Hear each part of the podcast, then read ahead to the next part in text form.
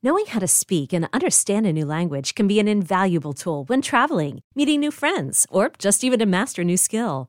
But it's not always simple when you're bogged down by textbooks and structure classes. That's why so many people trust Rosetta Stone. Rosetta Stone is the most trusted language learning program, available on desktop or as an app. It truly immerses you in the language you want to learn, like Spanish, French, Italian, Chinese, and more. You won't just be studying English translations. The Rosetta Stone intuitive process helps you pick up a language naturally, first with words, then phrases, then sentences. Don't put off learning that language. There's no better time than right now to get started. For a very limited time, listeners can get Rosetta Stone's lifetime membership for 50% off. Visit rosettastone.com slash rs10. That's 50% off unlimited access to 25 language courses for the rest of your life. Redeem your 50% off at rosettastone.com slash rs10 today.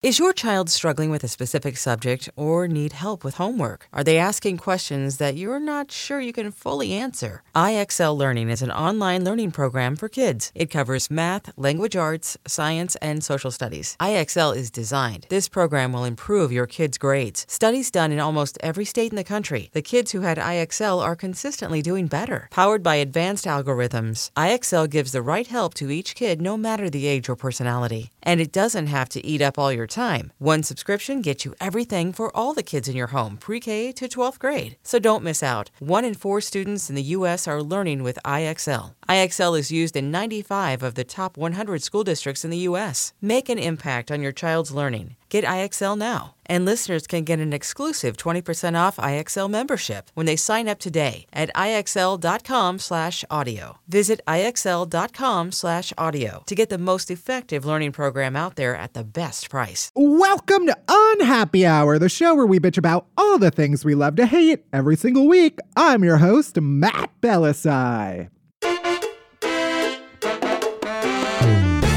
I'm here in my closet recording far, far away from my producer, Barry Finkel. Hi, Barry. Hi, Matt. How's quarantine treating you this week? Well, I do feel like now is an appropriate time to celebrate the the small victories. And uh, this will be of no interest probably to anybody else. But uh, I remember saying right when quarantine started, basically, my sink stopped working. It were, the water would only come out of the fucking hose part. Right. Oh, it's like an April Fool's prank where you like put a rubber band on the hose, and every time you turn it on, it sprays you. that my my hose was like permanently stuck, and my gay solution was to duct tape it to the regular faucet, pointing downwards. I see nothing wrong with the solution. Very Bob the Builder of me. And then this week, a month into quarantine, it started working randomly. Wow. So I uh, I literally have reached the stage of quarantine where the water coming out of the right hole in my sink is like the greatest thing that's happened to me this year. so I'm doing great. How are you? Oh, you know, my hair's been falling out, so I'd say we're both just like the best we've ever been. Jesus Christ. to be fair, I do think it's because of my birth control and not because of quarantine, because it's been happening for months, but it's just more noticeable now. But no one else will know because we can't leave the apartment. I mean, to be fair, my hair has been falling out for like 10 years now. So I hope that by the end of quarantine, I look exactly like you. anyway, are we ready for today's episode? I am so ready. Good, because coming up today, obviously, we're going to kick things off with Worst Things First, where I shout about the most ridiculous worst news of the week. And then we're going to dive deep into laundry, because no one's around to witness my filth or my smell or my stench, but apparently I'm still supposed to do laundry like all the time. Oh, oh, oh, fuck you! Unless your name is Debbie, you're not my mom, so you can't tell me what to do. And speaking of Debbie, we've got one third of three busy Debras on the pod. We got comedian, writer, actress Mitra Jouhari as our guest complainer. Mitra's written for TV shows like High Maintenance, Miracle Workers, and Big Mouth. And you can see her new show, Three Busy Debras, on Adult Swim right now after you listen to this episode. So let's get into it. Let's do it. Let's smell our shirts to see if they need to be washed or not and start the show.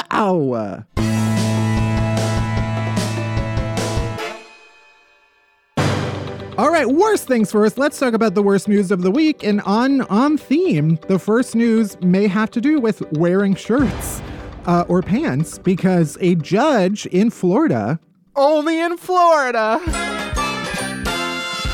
is literally begging attorneys who show up for court hearings via Zoom to get out of bed and put on clothes. Because apparently, attorneys have been showing up to court hearings on video not wearing clothes or not getting out of bed. That's I I love this. It honestly makes me want to go to law school. Just imagine that you found out you're like a divorce attorney. Listen, let's call up Leon and and make sure that uh, he's wearing a full outfit every time he gets on Zoom. but yeah, imagine finding out your like divorce attorney showed up in front of a judge shirtless and had to uh, atone. Yeah, so a Broward Circuit Judge Dennis Bailey uh, wrote this letter. It was published by the Weston Bar Association. Basically, the judge says these are hearings, they're not casual phone conversations. It is remarkable how many attorneys appear inappropriately on camera. We've seen many lawyers in casual shirts and blouses with no concern for ill grooming in bedrooms with the master bed in the background etc. One male lawyer appeared shirtless, and one female attorney appeared still in bed, still under the covers. and putting on a beach cover up won't cover up your poolside in a bathing suit. So please, if you don't mind, let's treat court hearings as court hearings, whether zooming or not. Okay, I don't think this is totally fair because judges get to just wear robes to court every time. That's Like, true, come on. sir. Mr. Dennis Bailey, your honor, your dick is out under there. Don't act like you are so special. Do judges wear clothes under their robes? They must, right? That's how I felt wearing a, a robe to graduation. I was like, why the fuck do I have to wear a shirt and tie under this? I'm in a goddamn robe. I should be in my underwear, at least, or at most. Next, the opposite thing happened in Brazil when a leading Brazilian judge uh, turned up on a live stream court hearing and he was shirtless, just fully no shirt on, sipping a drink.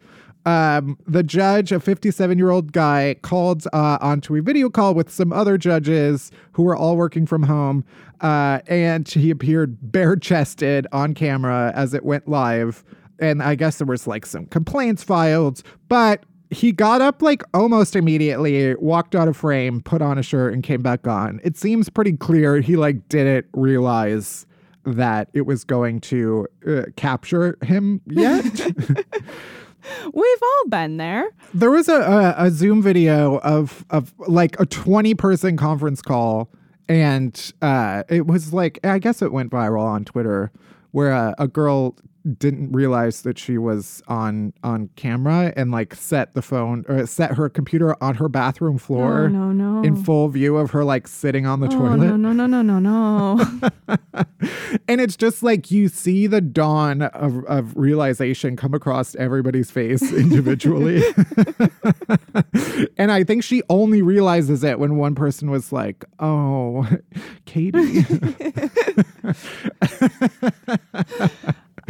I also assume, even when video chat is not scheduled or happening, I assume that my camera is always watching. So I just will never have any phone or computer camera pointed in a compromising space unless I want it there. oh, I feel like that's just generally a good rule. it's a solid tip. Pro tip never take your dick out in front of a camera unless you want it out in front of a camera.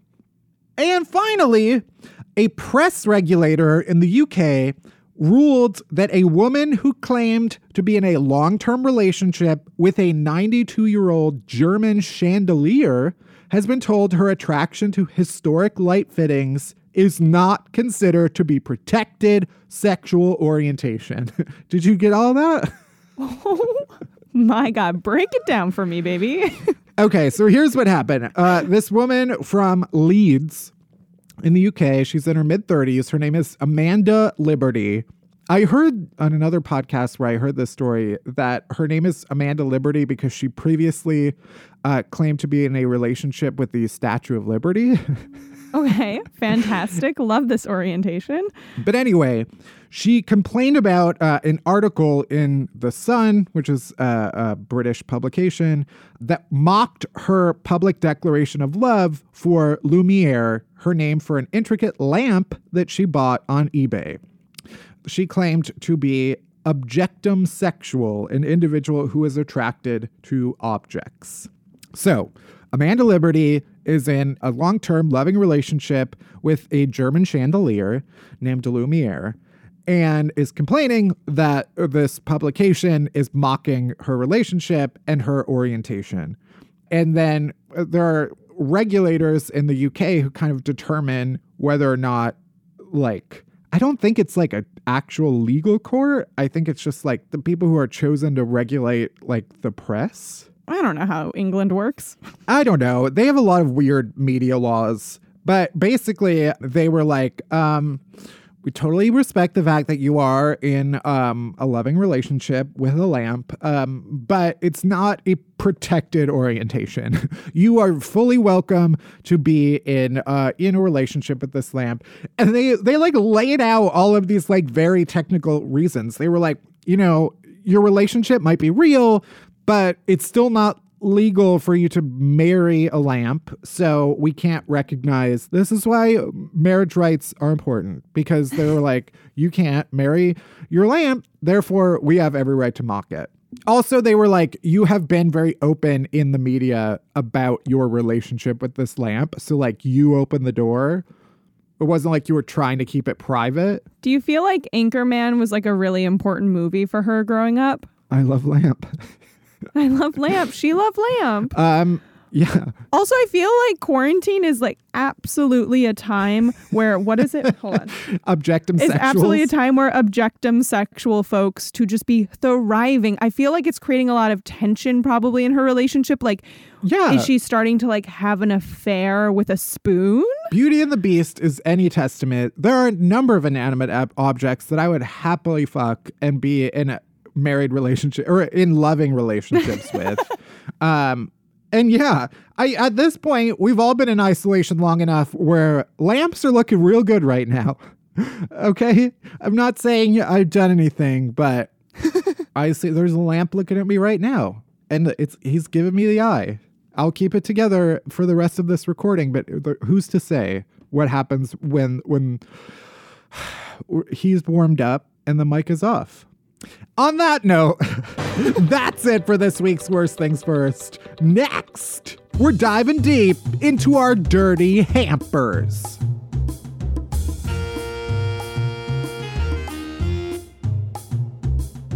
Deep dive, deep dive, deep dive, deep dive, deep dive.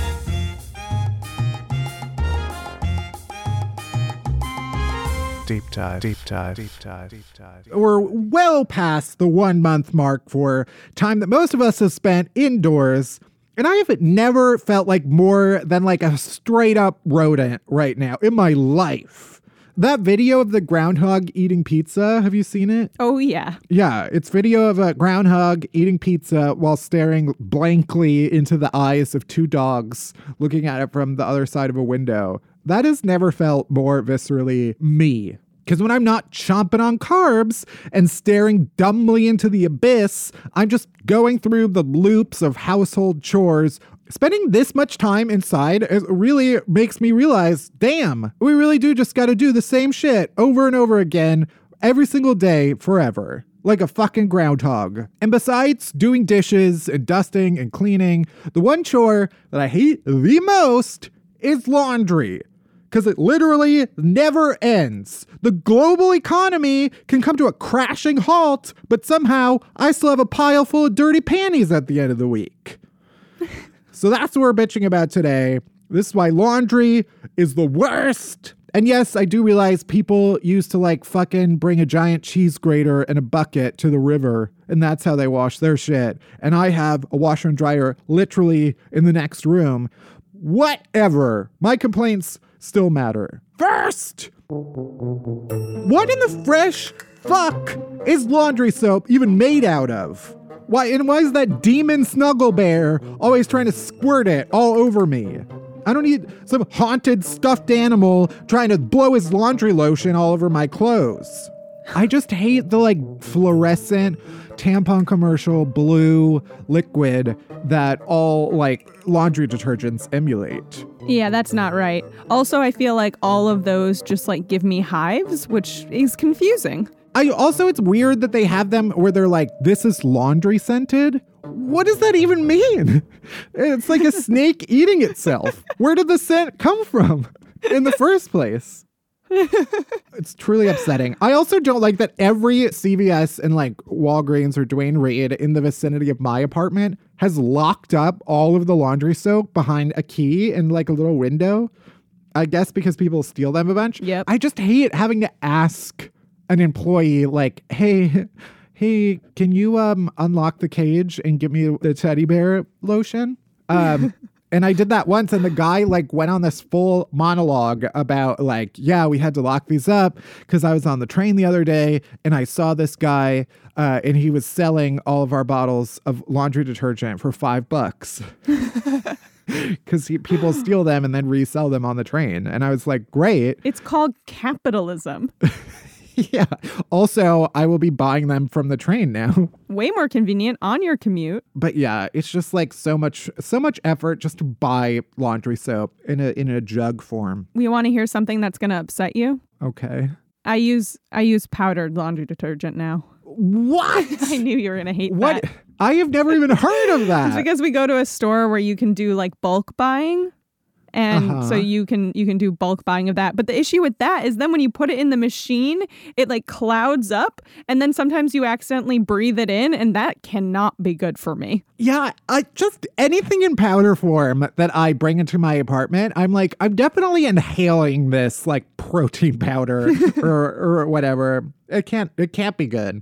Next. Also, why does every item of clothing come with such detailed instruction manuals in tag form that I have to fucking read like I'm supposed to treat each item like its own precious? Also, all of those directions have little symbols on it that I'm just supposed to understand. What language is that in? We don't use hieroglyphics anymore. Yeah, there's like a, a, Egyptian pictographs on every fucking tag of pants. Yeah, there's no no part of my uh, 27 years of schooling ever taught me what the tags meant on pants. That was what I should have learned first thing, elementary school. They ABCs come second. First, teach me what the fuck a like square box with a dark circle in it and an X through it means. which brings me really to my next point, which is why the fuck are there so many washing machine settings? It's hot, cold, warm, delicates, pots and pans. It's like, what the fuck am I supposed to? How am I supposed to know what the difference between all of these are? Or whether I'm even supposed to use hot or cold water on things. I I choose it at random. There is no rhyme or reason to whenever I hit hot or cold. What is permanent press? I have no idea what permanent press is. All I need to know is what setting will get marinara sauce out of Calvin Klein underwear.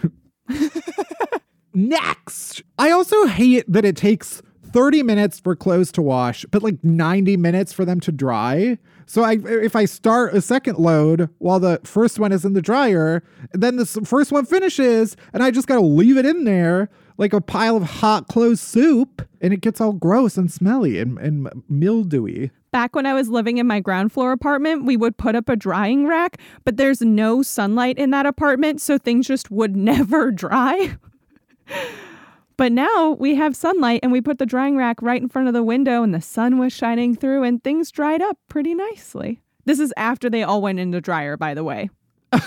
because the dryer didn't work well enough. Yeah, absolutely. We go to a laundromat. They never work. My dryer works, but I yeah, it's just frustrating to like have to wait so long for them to dry. They should dry quicker. Also, folding. It's like, uh, oh, now it's not enough that you're clean. Now I got to arrange you in the most organized fashion so you fit into drawers better. First of all, bold of you to assume you're not just going to stay in a laundry basket forever so I can fish around while I'm getting ready in just a pile to find matching socks. The amount of time that I spend like fishing around in a pile that I absolutely refuse to fold just for a pair of matching socks, the amount of time that I spend doing that, I could absolutely fold like seven loads of laundry. But I refuse. Out of principle, I refuse to fold. I have gotten into serious, serious arguments with both my boyfriend and a couple of friends. My mom is very much on my side because obviously she taught me this, but I have so many friends who don't fold their underwear. But that I I just I fold them. I don't understand why you wouldn't. For me it's mostly just like I like when I go into my underwear drawer, like sometimes that kind of underwear isn't necessarily going to work with the pants that I'm wearing, and it's so much easier to see everything if they're all nicely folded. Yeah, I can imagine that being a um like not folding your underwear being a thing if all you have is like very lightweight like lacy underwear that you could just like throw into a drawer and Right. and rifle through. But I like yeah, I have various degrees of underwear that I like to kind of go through and see. And I did try it this time. I did laundry this week and I was like, you know what? I'm just gonna see what all what all the ruckus is about.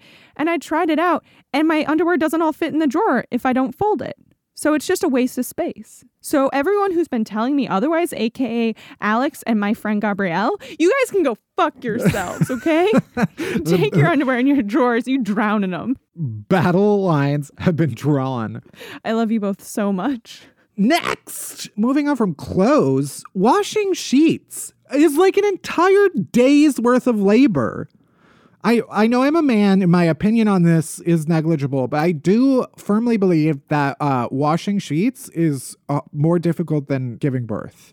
Fair, totally fair, factual statement. I feel like it's factual. Just taking the sheets off of the bed is a full body workout. And then then you have to wash them and dry them and then wrangle them back onto the fucking bed. Also, in the dryer, this happens to me so much, they all get tangled up and then they don't dry evenly. So, like, uh, all of the sheets will somehow get caught up in one fucking pillowcase, and then they're all just like a sopping wet mess, even though they've been in there for like two hours. There's also something really disheartening about seeing a naked mattress. Yeah, I do not like that at all. I- Especially when like one like section of it is a different color because of where you Why sleep. is that? Why is it like that? Uh, next, how often do you wash? Do you like use a bath towel more than once? Yes. what? Yes, I use a bath towel more than once. Oh my god, the waste. I I mean, so do I. I uh, let me be clear. Growing up, we didn't. We had like so many towels in our house, and everybody would use like one bath towel a day. And then, yeah, my mom at the end of the week would be like, "Why is there so many towels?" And it's like, well, because four of us fucking wash every day. and then I went to college, and I was like, okay, I need one bath towel per semester. we'll do one thing. And now I have a happy medium, which is I have many towels that I go through, but I try to use each bath towel a few times before I put it in the laundry. Yeah, I definitely go by like a smell test. okay. Sure, sure. Next. What the fuck is pre rinsing? There are all these steps that I know, like colonial people or, or sp- like did and passed down, and uh, by that I mean like my mom.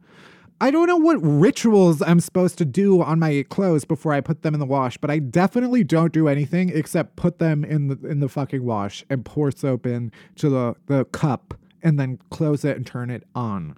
yeah, I don't understand any of of the pre-rinsing. yeah, there's pre-rinsing. I know if there's like a stain on something, you're supposed to like spot treat the stain before you put it in, but I don't know what any of that means. It's just like throw it all into the bucket and hope for the best. Yeah, and and like when you spill on yourself, you just you take the piece of clothing off and then you lick whatever remnants of stain it is, and then you put it in the wash. Yeah, just lick it off and that's it. It is upsetting. I Alex the other day when we did laundry, he was like, "Hey, um, I don't know if you should be washing all your sweatshirts this frequently." And I was like, "Oh no, no, no, no! I haven't washed my sweatshirts in a long time. I just washed all of them this round." And then he was like, I mean, I know that you spill on them a lot. And I was like, okay, fuck you.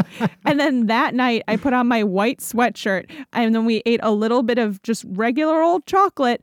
And then I looked down at my sleeve and there was chocolate everywhere, all over, like more than I ate. And I don't understand how I do it. Yeah, chocolate is like the silent killer because you it you drop one speck of it and it looks like a fucking murder scene.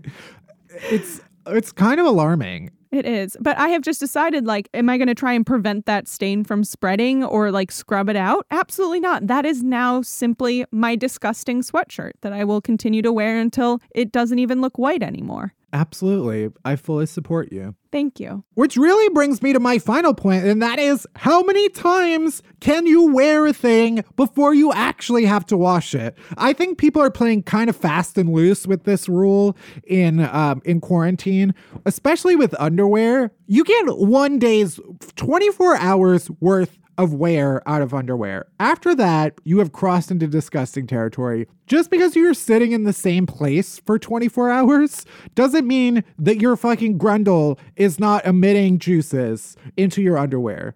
That is the that is the uh, initial trap of your body in in capturing the juices that come out of you you need to take off your fucking underwear and put it into the laundry and then put on a new fresh pair every single day. I don't fucking care what else is happening in the world. You're disgusting.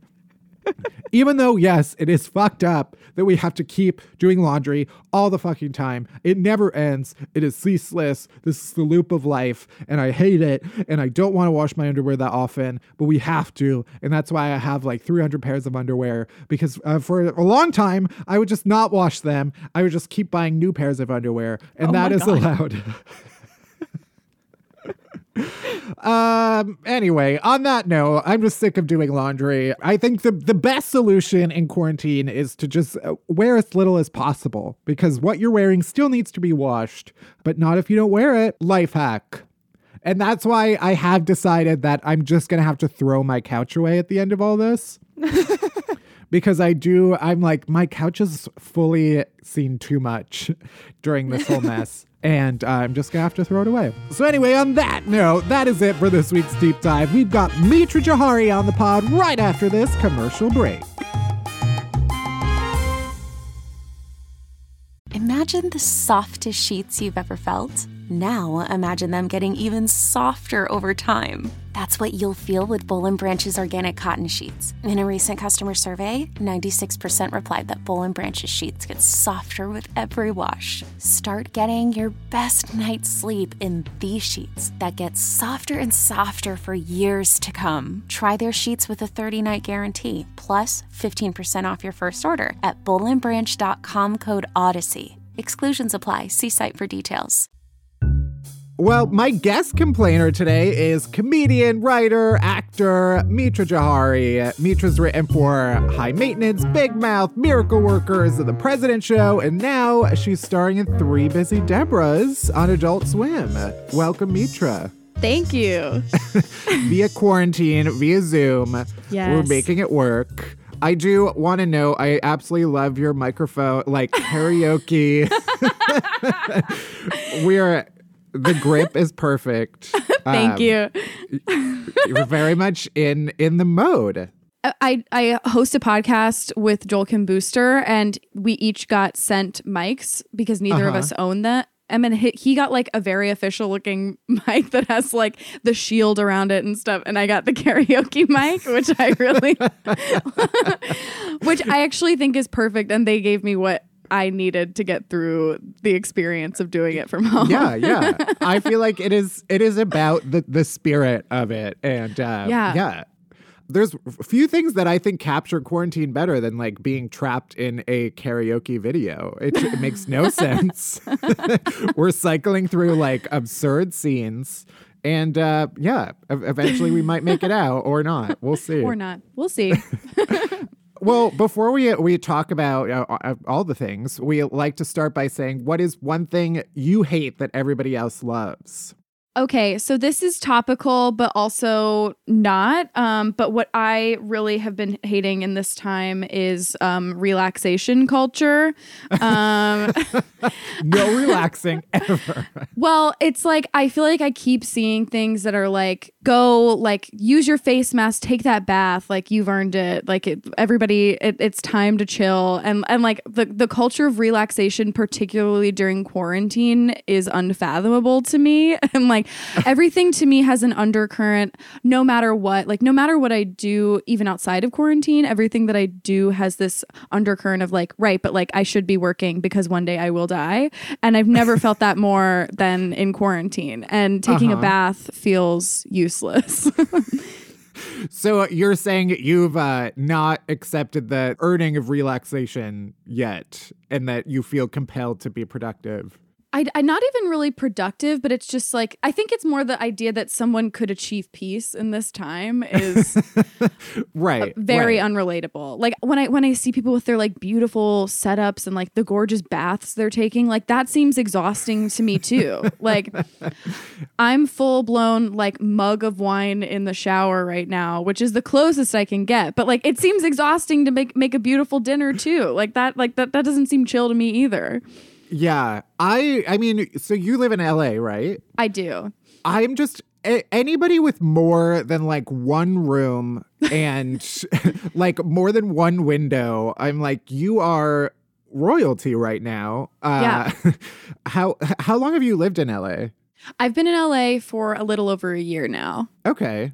Yeah, because you so you moved out there for Three Busy Debras, is that right? I originally moved out here to start writing for Big Mouth. I'd been going back and forth between New York and LA a lot, and eventually was just spending more time of the year working in LA than I was living in New York not working. So mm-hmm. it just made sense. I I wasn't like super psyched to move to LA, but it just felt like the thing to kind of do. But it's Right, been right. fine. the, the nice thing is, like, right when I felt like I was starting to really get my groove of living in LA, um, COVID came. So, um, so I, like, I guess, like, the moral of the story for me was like, don't ever get comfortable in anything.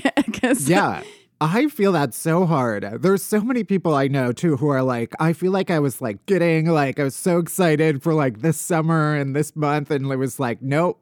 yeah i feel like i feel like the vibe among like me and my friend group was so like you know what january was trash february we're getting better and like let's go march and, and now then- March is done, and uh, yeah, we're all we're all done. We're all done Yeah, we are done along with 2020. I I'm just like I'm like, you know what? 2020 is uh is she's she's had her her moment and we're we're finished. she's really she has really had her moment no year has made a no year has made a bigger splash than 2020 so congratulations to 2020 Uh how long did you live in New York? I was in New York for uh four years. I, I'd been going back and forth between New York and Ohio, where I'm from. I was like doing internships in college there and then eventually dropped out of school and just went.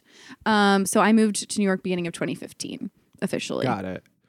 Cuz I'm I'm also from the Midwest. I'm from outside of Chicago. So uh it was it was that Midwestern to New York transition of Yes. um feeling like you are the like nice gentle person uh amidst the like sea of new yorkers who are the opposite Yes, I mean, I th- I think it's been uh such a virtue to be thought like it, it's a virtue and a curse to be thought of at night as nice because it's it's a lot of pressure to stay nice when in a in a culture where not everyone is not everyone is nice. But I do.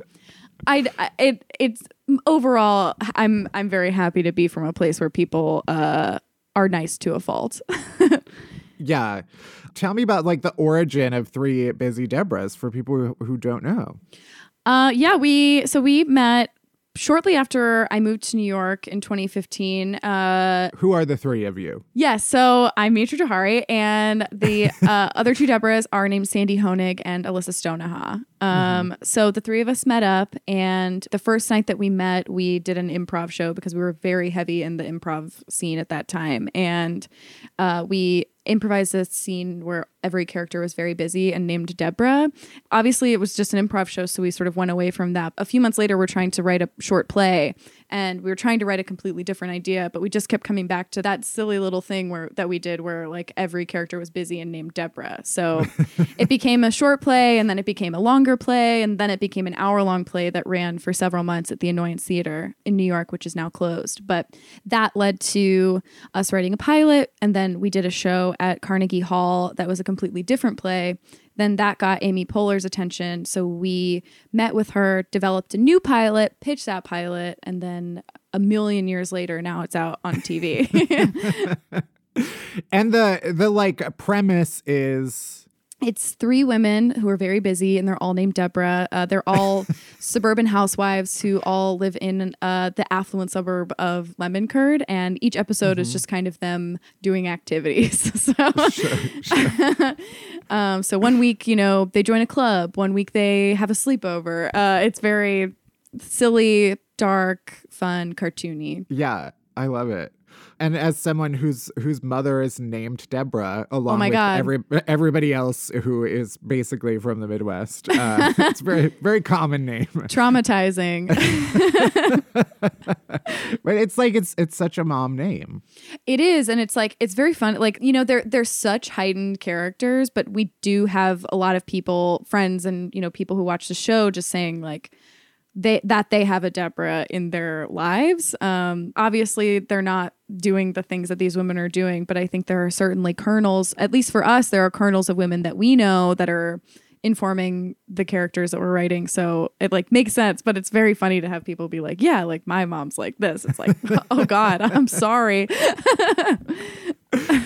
Um, so you write on on Big Mouth, Mm-hmm. right, which is a completely kind of a different form of of comedy, writing for an animated show. Mm-hmm. And, and yeah, I mean, Big Mouth is such uh, a, a ridiculous show about a ridiculous time in people's lives. Yeah. Um, yeah, I feel like initially it was like very deeply uncomfortable for me to watch Big Mouth because I was like, I it's like it's too it's too real, it's too triggering for my uh my adolescence. Yeah, I mean, it just like it goes there in a way that I can definitely understand why it can be off putting to somebody, but also it's a show that, like, if I had had this show when I was 13, I it would have normalized so many things for me that I thought made me uniquely disgusting. Um, Yeah. like female masturbation and like just like the way that people handle their periods. Like, there's just so much reflected about like teenage girls and girl sexuality that I think I personally did not know anything about when I was in junior high and high school and would have been so grateful to have seen. And I think you know, as as disgusting and stupid and silly as it is, I think there it like what I do really value about the creators of the show is they take this stuff really seriously and it's like what's the most mm. responsible way to do the most disgusting thing possible, which I love. How much of uh, the the show is like the writer's kind of personal experiences? So, like, how much are you able to bring? Like, okay, this super awkward thing happened to me. A lot. We should put this. in. um it's really cool because it's like there's some stuff that is like so close to me that like i wouldn't want to bring it to like a personal project because it would be Right. so instantly recognizable to the people that i'm talking about but when it's like a cartoon character saying like a really insane thing that someone said to me or a really horrible thing that i did it's like well that's the character and i'm i'm merely one of many writers on a show so who knows this could have been anyone yeah, that is that is definitely the advantage of something like fully scripted like that, Yeah. or, or like a characterized, rather than like a stand-up thing where you're like, you know, yeah i mean i i feel it's you. Totally. And it's like, you know, for people who are in my very close circle, they will recognize what's going on, but Right. no one else has to. And I, I have a really hard time talking. It's why I probably will never be like a successful stand up is that like I really don't like talking about things about myself that are true that involve other people because I really want to, I mm. don't, it's like my decision to go on stage. It's not like my brother's decision to go on stage or my dad. Like I, Right. that's just my own personal opinion. I I still like love watching stand up and love seeing people talk about their own intimate stuff. It's just like what I struggle with personally and kind of my line right now. Um, Yeah. So having an outlet like Big Mouth or like High Maintenance or whatever to to share true stories through a filter that is is somewhat anonymous is really helpful. Right, right. No, I mean that is that is respectable. I uh, I was like, you know what? My family made fun of me. Now they're they're getting put in into a, a bit. Well, mine mine it's Whether just they like, like it or not. Mine's just like three layers deep of like like it's they're doing cartwheels or whatever. Like like like it's it's it's crazy kooky cartoon characters. My trauma. Like if you like if you peel back one layer, it's like all pain. But right, right. uh, I guess I didn't. I didn't. This is a complete another complete uh, transition. Uh, but going back, we didn't really talk about like how how's your quarantine actually going. it's I I feel like I've so normalized the like. Okay, we're all in this like complete abnormal world. Um, Totally. I mean, But- even when like the email about like like stuff to rant about where it's like like my world is so small right now where it's like the, the big rant is like my my life. Like my, my life is my problem. Like the the world is my problem. So then it's like but but but like finding a funny way to talk about that is so hard. But Yeah. overall it is okay. I mean i think it's hard for the same reasons it's hard for everyone and that like i i'm not with my family. I wish i was with my family. Um but i'm very lucky to be working during the week. Like i think i would be in a much darker place emotionally. I mean if my relaxation rant didn't tip anybody off like i i really need to stay busy um to to stay balanced. So i'm lucky to have that. But it's it's getting a little easier with time, but it's certainly just like the fatigue of doing nothing all day is so strange. That's the weirdest thing is like waking up and then like 2 minutes later I'm going to bed. right. Do you feel that? Like I feel that so hard. Yeah. I'm like, what is the point of me even making my bed in the morning? I, Yeah. I, it should make me feel better. Like, okay, I'm getting up, I'm starting the day, but I'm peeling back the covers like seconds later. yes, every activity that I do feels like superhuman to to, to do anything. Like it took me half an hour this morning to be like get up, make a cup of coffee. Like it was like begging myself to get out of bed because I was just like what's the fucking point? Everything I do is going to be in my room. Why would I get out of bed? I could just stay here all day. Like and I like I could and I will probably. right. But- that is, yeah. My my energy levels are so outrageously low Yeah. that the simplest of tasks is like I can't like knocks can't me out it. completely. I slept like 12 hours last night. I didn't do fucking anything yesterday. I have no idea. Like, but I was so exhausted when I went to bed. I woke up this morning. I was like, I can't believe it's morning already. Like, I barely slept. I'd slept for 12 hours. It's like, what's going on? I, what am I doing? Yeah, uh, no, I totally, I totally feel the same way.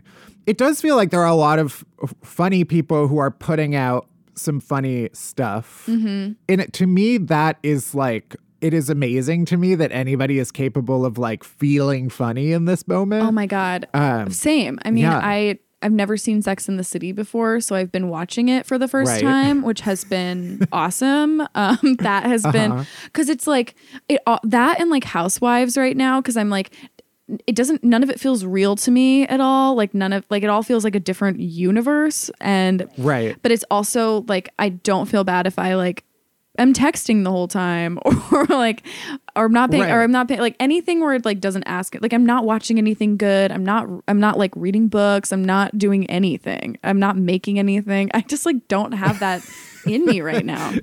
Yeah. But I mean, you know what? Watching Sex in the City, that's an accomplishment. Thank you. That takes a lot of you, you need a lot of emo- emotional fortitude to get through that show. But to to yeah. watch something that like requires something of you in this time i- is like so astonishing to me. that is one of those things. I mean, I find that something that like right uh, I don't really have to use my brain besides just like focusing it on something. Yeah. You know, it's it's like okay, I if anything it like forces me to watch so that I can't be distracted by like scrolling through Twitter and realizing how shitty everything else is. Okay, I, I get that. That makes sense to me. Barry very much wants to know what character you you see yourself most as. Yes. I really uh, identify with Miranda. I think th- Yeah. that's like that's it for me. I just a career obsessed person who's like trying to trying to date, but like mostly just like driven and like she always seems to really show up for for Carrie, which I like. Yeah. So we're gonna move into like we call it a game. It's mostly like let's just chat about some some stuff that you have said that you've hated. One uh, was a tweet that you said that said if a bird ever touched me, I would cry. Oh my god. I did not know that that was going to be actually very excited to talk about this. Did not know we'd be talking about this. I love that. I I want to know. Yeah, i- is this was there a specific moment that inspired this, or have you had a long found um, a long standing disagreement with birds? it sometimes like to to like share something like that is true and is so deranged online, but like never to expect to like discuss it is so funny. And okay, so I like I am like actually just very scared of birds. like um all birds, they really freak me out. They creep me out. And I I've never seen the movie Birds, like, but it is like a very irrational fear. Like I have this recurring fear like anytime i see a bird flying near me i'm convinced that it's going to fly directly into my face and its beak will pierce my cheek like that's that's what i see God. when i see a bird flying near me um, Uh huh. um so like every time a bird is near me i will flinch i will like hide but it's like so like there's been so many times that i'm like out for a walk with my boyfriend and a bird flies and i like squeal and hide behind him it's so f- lame um but yeah i i think they're really creepy i don't like them i don't want to be touched by one I feel like birds uh, are actually a, a pretty common theme um, um, amongst guests on Unhappy Hour. They they come up more often than you think. really Uh, because they are. They're like creepy dinosaurs, and uh, they're they're scary. wow i feel I've had a lot of run-ins. that's amazing i feel very like I, I I didn't know I had a community, and that's really nice. There is a community, yeah. okay, a couple of other ones that you sent prior. One is white underwear. yeah. Um. So this is like, you know, and I and I and this one I believe I have a community on, which is just like, as someone who like ruins every pair of underwear every single time I have a period, the idea of white underwear is so funny and disgusting to me. Like I just think that like every pair of underwear should be very dark and very absorbent. It's crazy enough that like we would be asked to wear white clothes at all anyway. Um, as a big spiller, it's just not a part of my aesthetic. And but for the for the for the internal spills we cannot control, uh, we should not have to worry about maintaining the, the cleanliness of our white underwear. Right, right. Yeah, I I do there was a moment during uh what you just said where I was like, "Oh, right, periods."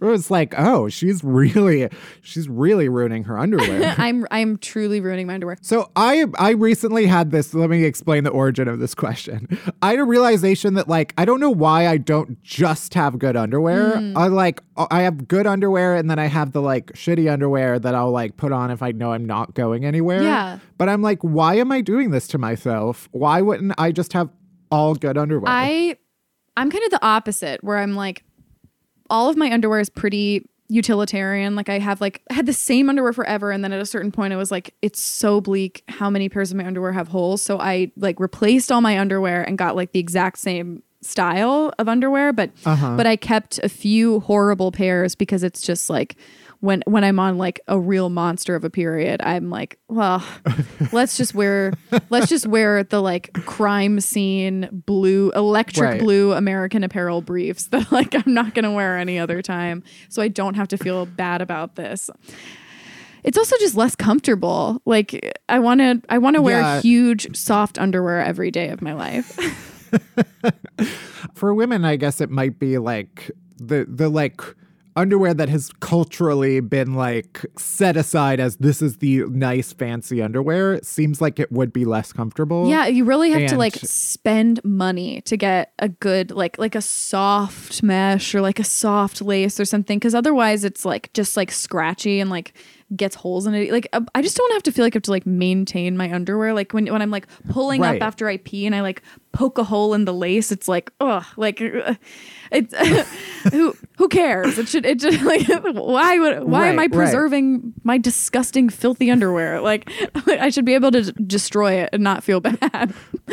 And the other the other topic that we sort of touched on was um, people who are surprised when old shows don't hold up. Yeah, I mean, I feel like every day on Twitter, I see somebody being like, watched an episode of this movie from the 60s. Like, this actor is so fucked up for saying, like, whatever. And it's like, right. But, like, did you think that, like, it was gonna, like, hold up all the ideals of, like, the, that, that you have now in 2020? Like, like, just the, the Right. shock and awe of that kind of stuff. Like, specifically, I'm feeling it with Sex in the City, where it's like articles being like, 30 times when Samantha was not so PC and it's like right but like we knew we knew this. Like we we knew this. And like to, to like feel anything other than like oh yeah that that's bad. And then like just like hopefully like things will continue to get better. But in the meantime it's like you thought like uh, Right. I, I'm always just like how did you think that it was gonna like it's like people being like surprised when a politician has done something bad or has lied it's like right but like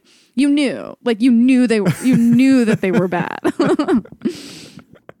yeah, Sex in the City is definitely a big one. Friends, people are constantly surprised by. Yeah, it's like oh, the all white cast. Like you thought you thought you were gonna watch that show and like they were gonna be like not homophobic or racist on that show at all. Like the all straight, all white cast. Yeah, I think there are shows that do upset me. Like 30 Rock is is one of my favorite shows. And even that uh, is like from not that long ago where I'm like, ooh. Yeah. There's some of these some of these jokes are not really uh Co- completely. It's like I, I'm certainly not like cancel PC culture. I think I'm more just like I think we've like hit the threshold of articles that can be written about shows that aired 20 minutes ago saying the wrong things. Like Right. it's more like maybe a criticism of like think piece culture or something. It's just like Yeah. yeah, we know. we know. We. We know. Well, on that note, uh, on underwear and uh, think piece culture. and of course Um, birds. Let's not forget birds. Right, right, right. Um, okay, well, before I, I send you off with those thoughts, um, where where can people find you and your work? Um, you can watch Three Busy Debras on Adult Swim every Sunday at midnight, or uh, the first episode is online on adultswim.com for the next little while. And you can follow me on Twitter at Tweetra Jouhari. So tweet R A J O U H A R I. So that's the best place. Amazing. Well, thank you for taking time out of out of quarantine. Uh, you're very busy quarantine. uh, and uh, we'll see you soon. Great. Thank you. All right, we're almost there. We're almost at the end of the show. But first, our chasers. Chasers are the good stuff that helps all the bad shit go down easier. Starting with the TV we've been watching this week. Barry, what you been watching? So I have been watching Mitra Jouhari's show, Three Busy Debras on Adult Swim, and I love it. It's so bizarre and just otherworldly in some ways. I just I just am really enjoying it. So that's been really fun. And then I know that I've mentioned it before, but we're now almost at the end of season 2 of Justified, and I really love this show. There are definitely some problems. It barely passes the Bechdel test, like barely. But uh Timothy Olyphant, it's just God, he's so he's so hot. And and he's he's just like he's just a good cowboy marshal. Uh and and it's just really fun and the characters are super great. So those are the two things that I'm watching right now.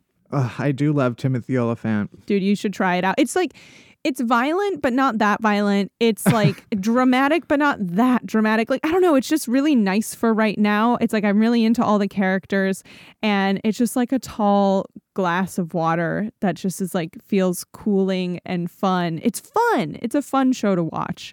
Uh, so so I'm I'm into it. I'd recommend watching it right now. Good. The first the first season's uh slow and more procedural and then it becomes more like overarching storylines throughout the actual seasons. nice. Yeah. What about you? I have um four shows. Oh my god. Bring it. Well, I've been watching. I, I mean, TV is the only thing that exists right now. So I feel like I should say. So I, I, I mentioned that I was watching Westworld on past the past couple of episodes. I Uh-huh. finally caught up, and I I only want to say this just because I've mentioned it the past two episodes. But I do. I normally don't like to say like I hate this television show because I, don't want to like waste my time like complaining about a show when there are so many other shows to watch. But I watched the first two seasons and they're so good. And this third current season is like unwatchable. I don't know what the fuck is happening. It is so confusing. It's almost an entirely different show, just with the same people. Am I going to keep watching it? Yes, because I have no other self control. But it's just like, what is fucking happening? Um, so if you are as confused as I am by the current season of Westworld, I see you and I I I feel you. I've also I I don't even know if I mentioned when it started that I've been watching RuPaul's Drag Race. The current season is back. Um and it's nice to have like a weekly show to kind of look forward to. It's on Friday nights, so it's kind of fun to like have a, a Friday night activity when staying inside is the only option. Even though this season has been especially weird, um, because the the day before the season premiered, uh, there was a story that one of the queens had assaulted or like harassed um, young men on on the internet, like pretending Oh, to be right. a casting director and like getting them to do stuff on camera. It was like crazy. And um, they had to, at the last minute, after they'd shot and edited everything, like kind of attempt to play down this person who clearly performed very well in the season. It was like so weird. Anyway, Yeah. RuPaul's Drag Race, it's like the most self-contained universe of a show that you it's like you have to watch all of it from the beginning to get half of the references that they make by the current season. So it's so anyway, I love it. The main show that I've really been watching is The Good Wife. I've watched all of it before, uh, but I'm starting from the beginning, uh, and it's yeah. uh, Mostly, I'm like, okay, I'm a lawyer now. Uh, I know all of the law because I watch everything, uh, everything that Alicia Florrick says. Julianna Margulies is truly the best showbiz name. What a what a delightful name to say. It's a good one. But the the real chaser of a show, and I cannot believe we did not say this until now, is the series finale of Schitt's Creek. Oh my gosh, of course. Schitt's Creek uh, tragically uh, finished its series, uh, and it had the series finale. And they also had um, like a making of Schitt's Creek, kind of like documentary following them during the last season uh that aired right after the series finale. And i like fully sobbed through that entire entire thing. I feel like the series finale was like it was nice and like heartwarming and but Yeah. like watching that documentary that went along with it and like actually thinking about how impactful that show actually is for how kind of small it was to begin with Yeah, it really like I, I remember seeing Subway ads for it and like not knowing what it was. And then Yeah. it became just like everyone's favorite thing in the world. Like parents, kids, like everyone. Right.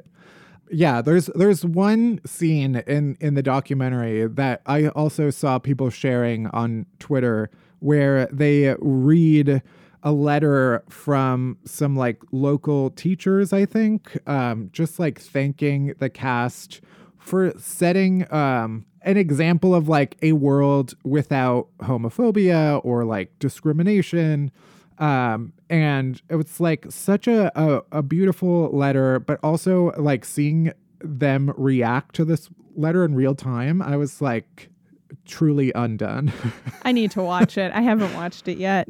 Ugh, it was so good anyway so those are all of the things that i'm watching uh what is your non-tv chaser My non TV chaser, I have three. I'll keep them brief. One is uh, Jo Firestone. I think I've mentioned this, but I don't remember. She has a new podcast called Everyday Decisions where she just interviews people about the last 24 hours of their life. And it started right before quarantine, but then obviously it became a very different kind of show because it's still about the past 24 hours. But it, you know, people's 24 hours are very different now than they were a month ago. But and it's it's really fun and sweet and charming and everything that we love about Jo Firestone. But specifically, the episode where she interviews her grandparents who are in their 90s, it is the most heartwarming 27, 29 minutes that you can experience for your week. I can't recommend it enough. It is just so sweet and fun and funny.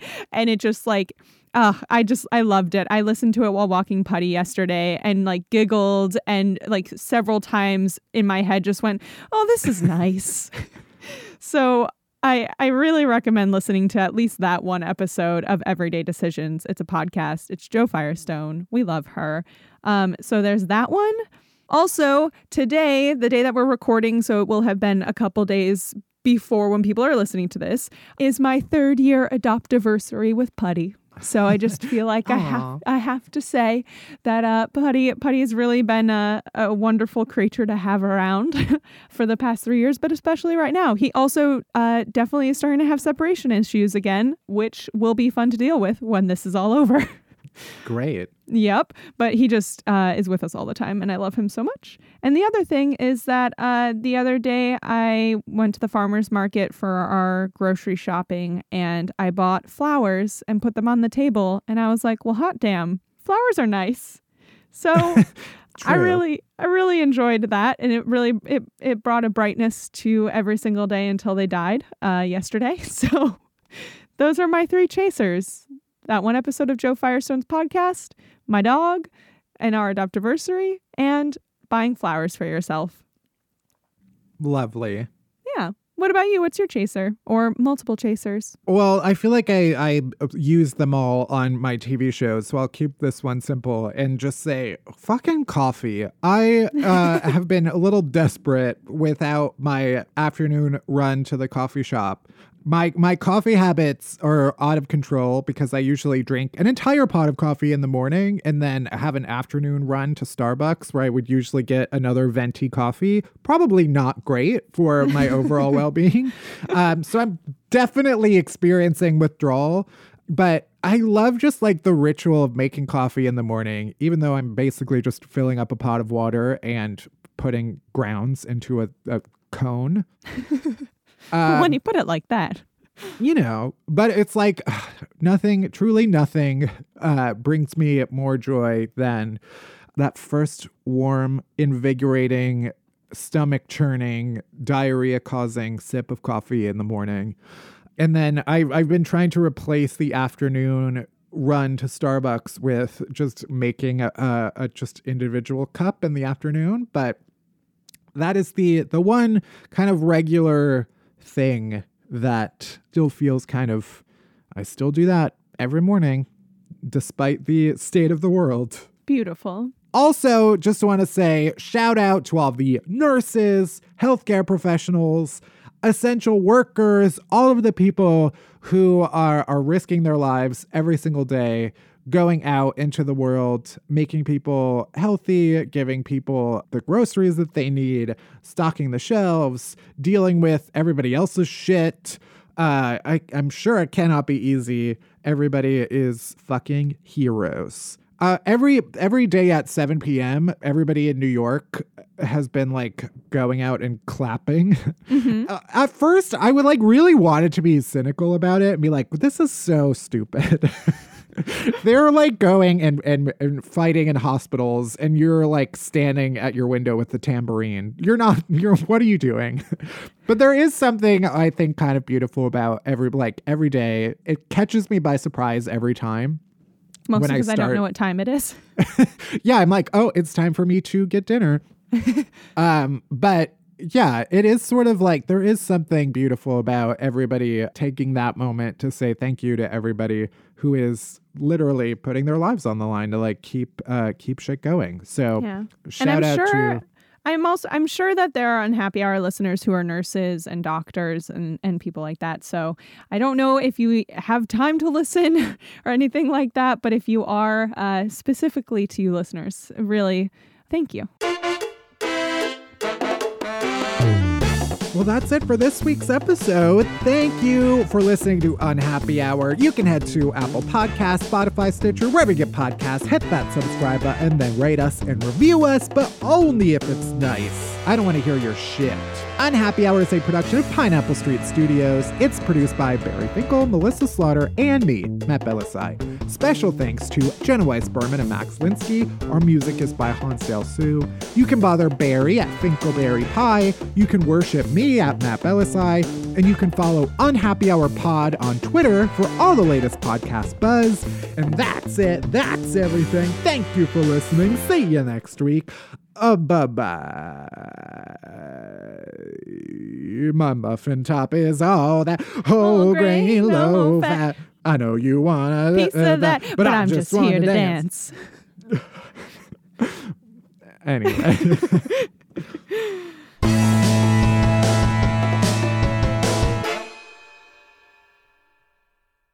I feel like I come to this realization like once a year and it shocks me every time that garbanzo beans and chickpeas are the same thing. The best part was I tweeted that and then someone responded and was like, You're gonna go crazy when you hear about cilantro and coriander. And I was like, Are you fucking kidding me? Wait, I literally went to the grocery store and went crazy looking for coriander. and I could not find it anywhere. And then I looked that shit up and it fucking coriander and cilantro are the same ass thing. What? I had no idea. I was so it was worth it to tweet about garbanzo beans solely to learn that.